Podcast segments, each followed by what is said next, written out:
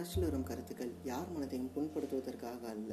அப்படி ஏதேனும் புண்படுத்தி இருந்தால் I am truly madly deeply I am really sorry hi வணக்கம். நான் தான் அங்கே ஜீவா பேசுகிறேன் இன்றைக்கான எபிசோடு எதை பற்றி பேசலாம் அப்படின்ட்டு யோசிச்சுட்டு இருக்கும்போது நமக்கு தெரிஞ்சவங்களாம் ஒரு விஷயம் ஒன்று பண்ணியிருப்பாங்க. அந்த விஷயம் நமக்கு ரொம்ப பிடிக்கும். அப்படி பிடிச்ச விஷயத்துக்குலாம் நான் என்ன பேர் வச்சுருக்கேன் அப்படின்னா ரெஸ்பெக்ட் ப்ரோ மூமெண்ட்ஸ் அப்படின்னு பேர் வச்சுருக்கேன். ஆமாங்க. இன்றைக்கி எனக்கு பிடிச்ச ஒரு ரெஸ்பெக்ட் ப்ரோ மூமெண்ட்டை தான் நான் உங்ககிட்ட ஷேர் பண்ண போகிறேன் நம்ம எல்லாருமே நெல்சன் மண்டேலாவை ரொம்ப நல்லா தெரியும். அவர் வந்து பிளாக் பீப்புளுக்காக நான் சப்போர்ட் பண்ணி நிறைய ப்ரொடெஸ்ட்லாம் பண்ணிருக்காரு. அவர் அதே மாதிரி அவர் வந்து ரேசிசம் அகேன்ஸ்டாக ப்ரொடெஸ்ட் பண்ணதுக்காக நைன்டீன் சிக்ஸ்டி டூவில் அவர் ஜெயிலில் போட்டிருக்காங்க.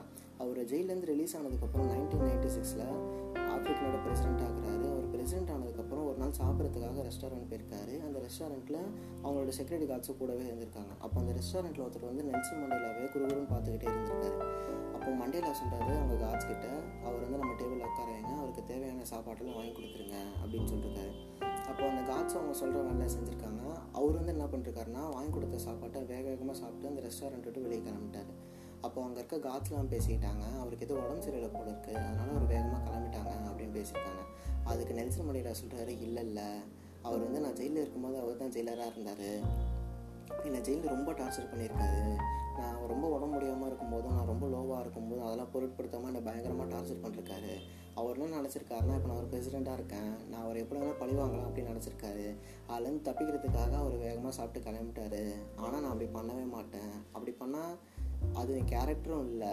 அப்படி பண்ணால் அவருக்கும் எனக்கு என்ன வித்தியாசம் இருக்குது இப்படி மனிதனையுமே நம்ம காரியத்தை நான் பண்ணவே மாட்டேன். அப்படின்ட்டு சிம்பிளாக ஒரே வார்த்தையிலே முடிச்சுட்டாருங்க இதை பார்க்கும்போது எனக்கு தானே செஞ்ச கோட்டப்பட்டத்தில் சூரிய ஒரு டைலாக் ஒன்று சொல்லுவார்.